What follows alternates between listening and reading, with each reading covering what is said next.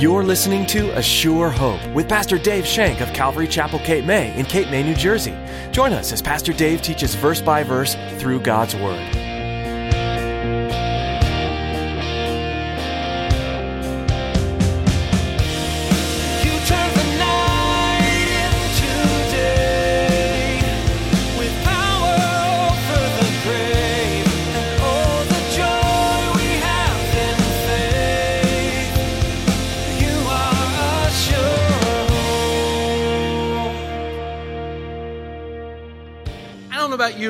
Have a special place where we can meet with God and knowing that God will meet us there. Think of Bethel for Abraham, Bethel for Jacob. I think of a, a special place where they met with God. Mine was the beach when I was first saved. Mine was the beach in Ocean City, but not during the crowded days of summer. Mine was the days when in winter when you'd go up there and you could look as far as the eye could see and you wouldn't see a soul there. Not a soul. That was so great. It was just me and the Lord. All throughout Scripture, we read of several instances where prominent figures had unique places where they went to be alone with the Lord. Do you have such a place in your life? As Pastor Dave will teach you in his message today, setting aside time for one on ones with God is paramount for your walk. Now, here's Pastor Dave in the book of Joshua, chapter 5, as he begins his message Radical Obedience.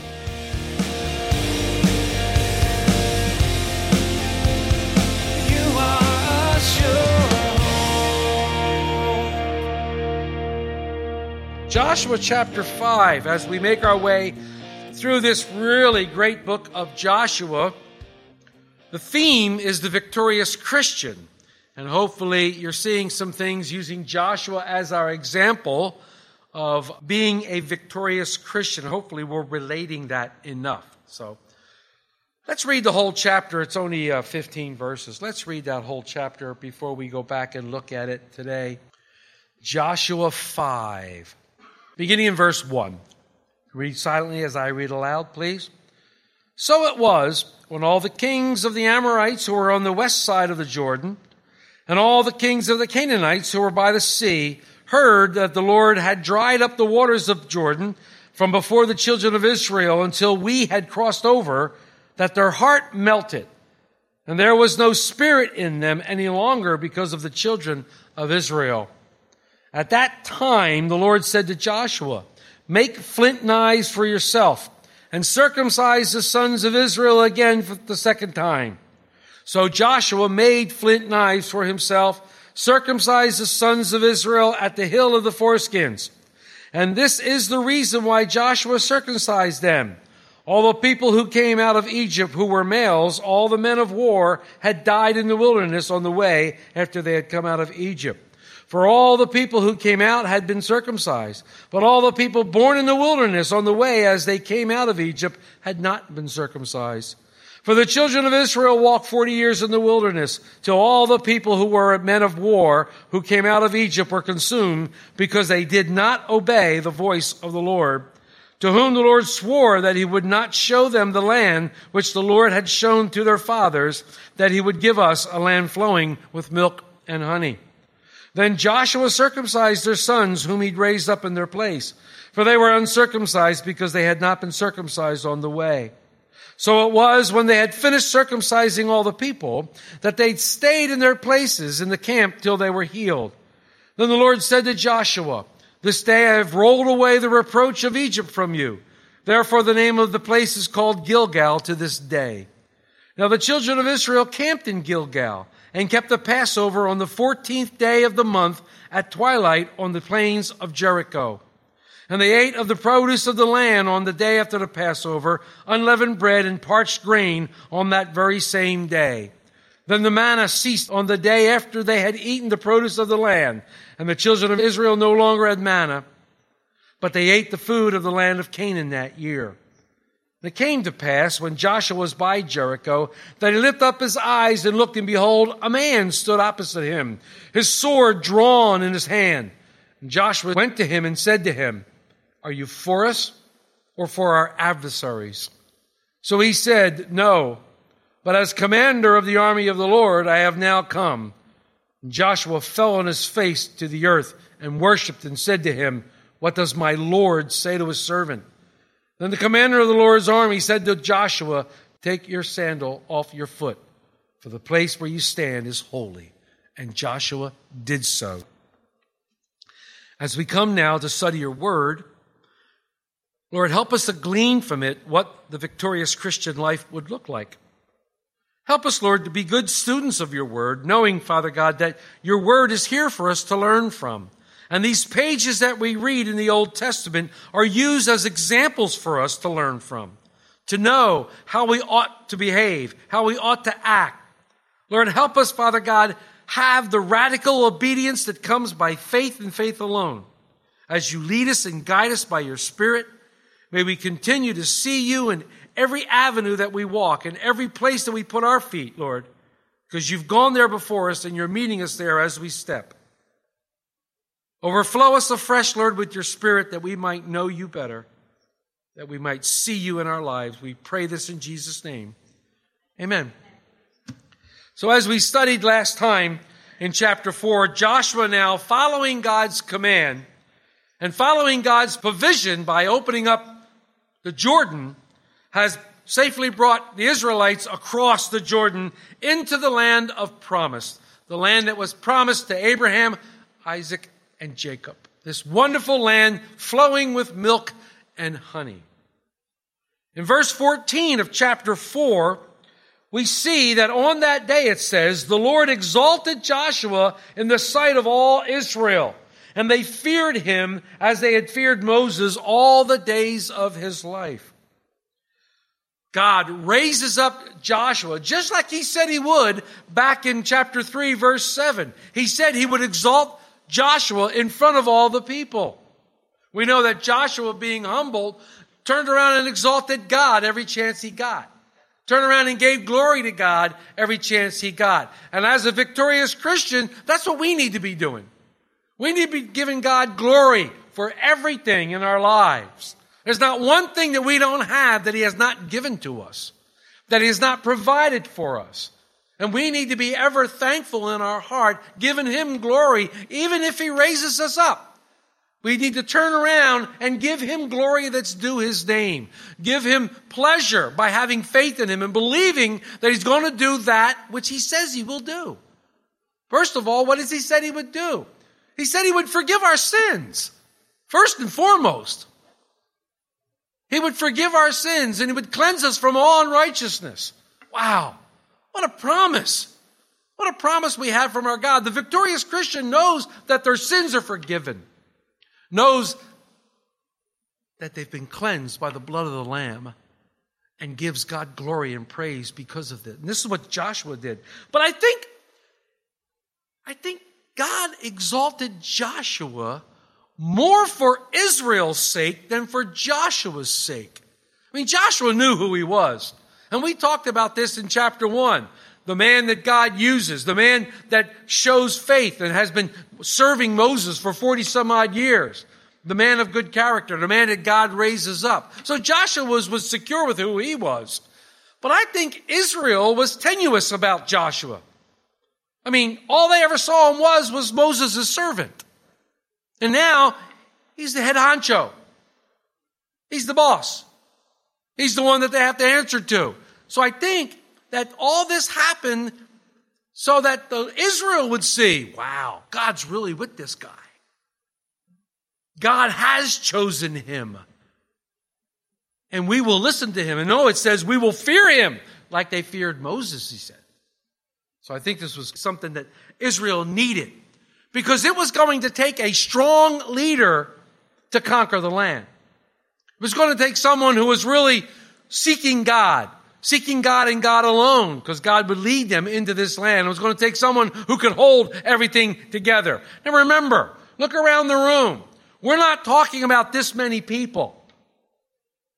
We're talking about a couple million people, plus livestock and all the other things. So this was a huge task A huge task. And I don't know if you remember, if you were keeping score, but last week when Bill stood up here and he went through the tribes of Israel and how they were stationed around the tabernacle, which by the way looks like a cross when you put the ratio of each tribes around there. If you heard what he was saying, 185,000 here, 200,000 here, you start adding these things up, you got a lot of people. And the only people that were numbered during those days were men.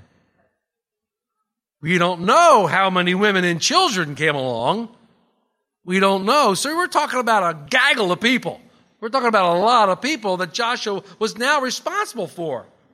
He had to answer to the Lord for these people. So I think the Lord raised them up for Israel's sake so that they would know that they had a strong leader. So we studied, the Lord says to Joshua, choose 12 men, one from each tribe, and as they cross the river, take stones and when they get to the camp, place these stones in a place where everybody can see them as a memorial. The camp was in Gilgal. It was a memorial of what God was doing in their lives. It was a memorial they would always remember. In fact, when the children would say, why are those stones there? Their parents would be able to say, well, this is where God led our people when they were coming out of Egypt, coming into the land the first. This is a memorial to them. Joshua also placed 12 stones in the river, but he placed them at the exact spot that the priests were standing. I'm sure he had to move out of the way while he placed them there, but he placed them in the exact spot. And they would be there. And they would be there as a memorial. And you can read about that in 15 through 24. Then the Lord spoke to Joshua, command the priests who bear the ark of the testimony to come up from the Jordan. Joshua therefore commanded the priests saying, come up from the Jordan. And it came to pass when the priests who bore the ark of the covenant of the Lord had come from the midst of the Jordan and the soles of the feet, the priest's feet touched the dry land, that the waters of the Jordan returned to their place and overflowed all its bank. And now before, now the people came up from the Jordan on the tenth day of the first month, and they camped at Gilgal on the east border of Jericho. And those twelve stones which they took out of the Jordan, Joshua set up in Gilgal. Then he spoke to the children of Israel, saying, When your children ask their fathers in time to come, saying, What are these stones?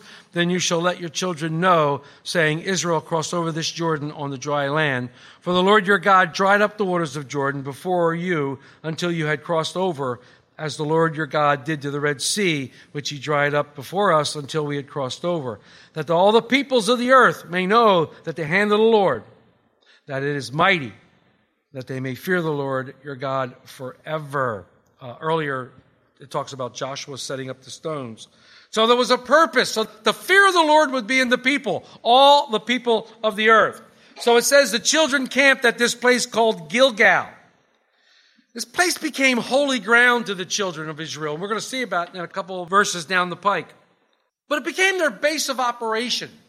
It became Joshua's place of readjustment.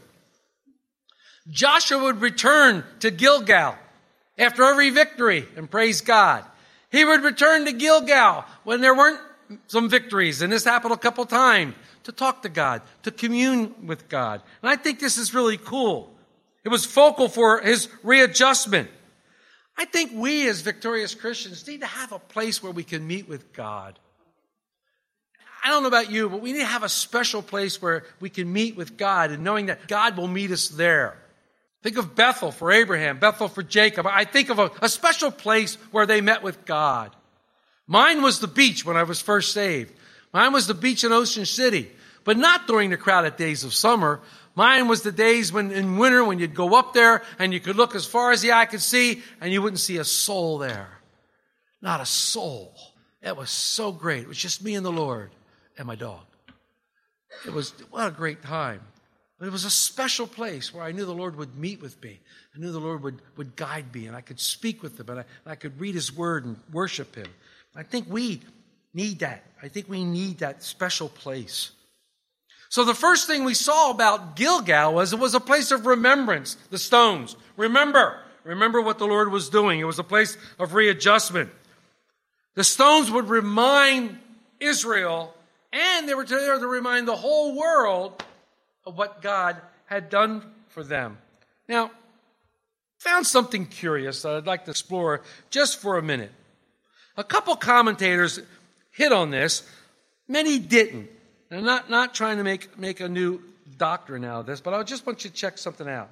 In 1 John, in, in John chapter 1, in John chapter 1 and verse 28, it says, John answered, now John is baptizing Jesus, baptizing in the Jordan. It says in 28, these things were done at Bethabara, beyond the Jordan where John was baptizing. Bethabara means house of passage. House of passage. There are many people who think that this was where Jesus was baptized, and the house of passage is exactly where the Israelites came across the Jordan River. Many people believe that. Now, hang on with me for a minute, okay? It's not as far fetched as you think. Let's go back. In Matthew 3, after Jesus was baptized, John was fighting with the people. It's John the Baptist. And do not think to say for yourselves, we have Abraham as our father, for I say to you that God is able to raise up children to Abraham from these stones. Was he pointing to the same stones that Joshua had put in the river? It could happen. It's possible. Interesting stuff. I just wanted to throw it out there for you to chew on a little bit. It's interesting things, though, when you think about it. It's interesting. Really interesting. It caught my attention. Israel was being brought into the land that God had wanted them. He wanted them to trust in Him. He wanted to show them the way. He wanted them to know that He was in complete control of everything that was going to happen to them step by step. He wanted to have them to have their own memories of Him. He wanted them to have, remember the accomplishment in their lives and know that He was ever indeed faithful, always faithful. And so too, as the Spirit leads the abundant life for the Christian, the victorious life that we have in Christ, we remember his sacrifice on a regular basis, the sacrifice on the cross through communion, remembering what he accomplished for us. And that's why we at Calvary Chapel celebrate the Lord's Supper once a month. Once a month. Jesus never told us when to do it. He never told us how often to do it. You can do it as many times as you meet. In fact, I believe that if you read Acts, I believe that every time they met, they not only ate together a supper, but they celebrated communion also. I believe that you can find that in the book of Acts. So, but we, we are to remember how faithful God is and what he accomplished. And as I had told you before, the Lord is now bringing Israel into a new relationship with him. He's bringing them into a spiritual awareness, if you will. He wanted to do a work within them. He wanted to do a work within their hearts. And he wanted them to discard any works of the flesh. And he wanted them to draw closer to him through the Spirit. God was working mightily in their lives. Israel was on a spiritual journey. Joshua and the armies were ready to attack. The guys from Gad, the guys from Manasseh, and the half and the Reuben, they were ready. Remember those 40,000 that came over with them? They were ready to attack. They wanted to go. But the Lord still had work to do. The Lord still had work to do. One more work that he was going to do within the camp. This work required a radical obedience by faith. A radical obedience by faith. And that's why I've called today's study a radical obedience. It's going to be 10 more days before, after they do this, it's going to be 10 more days before they're ready.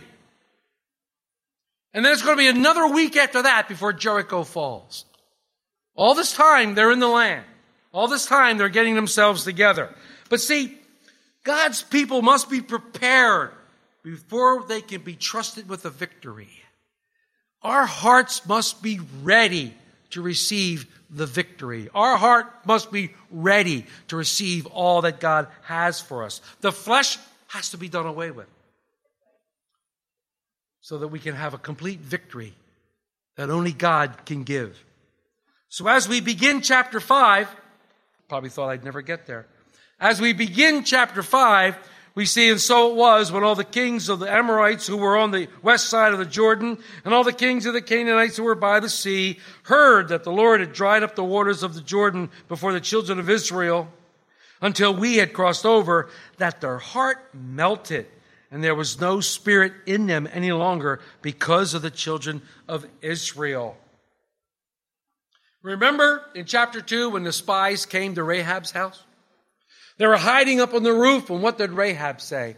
You can find that back in chapter 2, verses 10 and 11. I'll read it for you. Rahab speaking. Well, I'll- 9, 10, and 11. I know that the Lord has given you the land, that the terror of you has fallen on us, and that all of the inhabitants of the land are faint hearted because of you.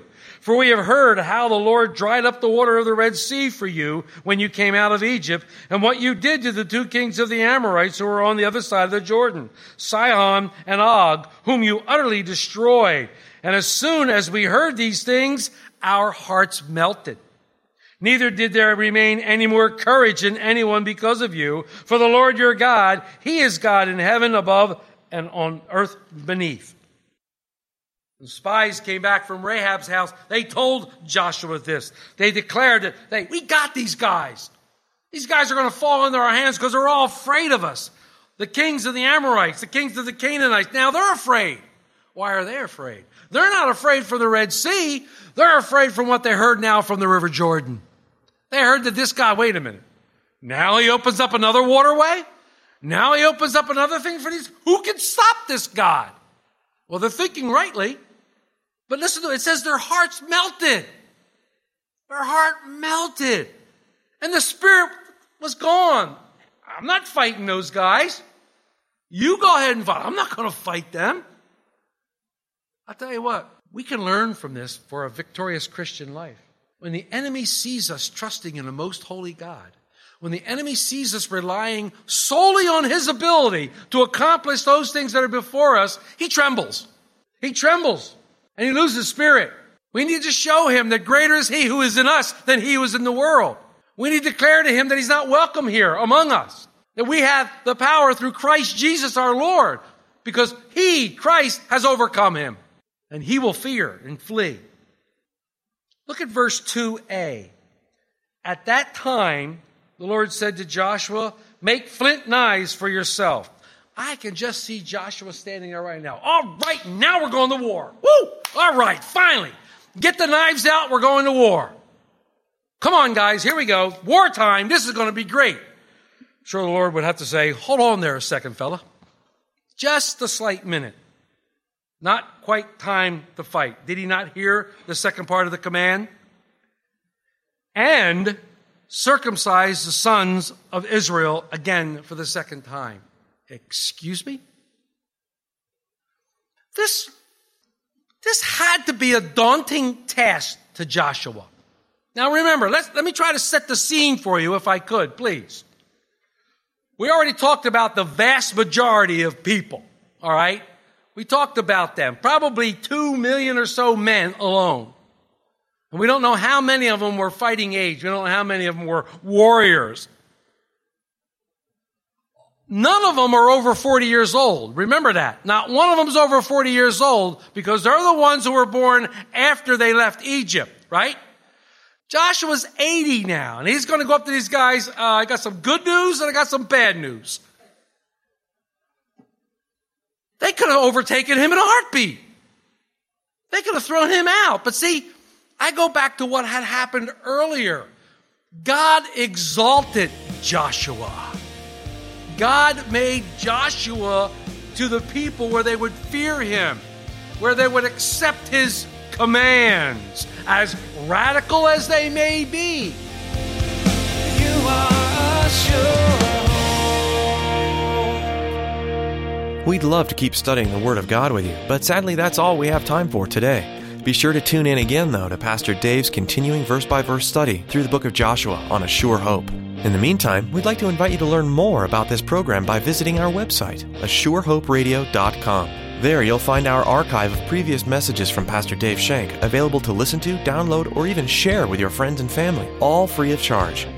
You can also subscribe to our podcast on iTunes. In this busy world, setting time aside to study the Bible in depth is difficult.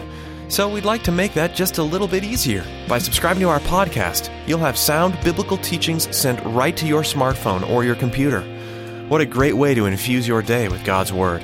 If you're looking for a church family and happen to be in the Cape May area, we'd love to have you join us for a time of worship and Bible study right here at Calvary Chapel Cape May. We meet weekly on Sunday at 10 a.m. and continue to walk through the Bible on Wednesdays at 7 p.m. We have childcare available, so bring your entire family. You can find out more at AssureHopeRadio.com or give us a call. Our number is 609 884 5821. That's 609 884 5821. Thanks for listening to today's message from the book of Joshua. Pastor Dave will be back soon for another in depth look at this fascinating book, right here on A Sure Hope.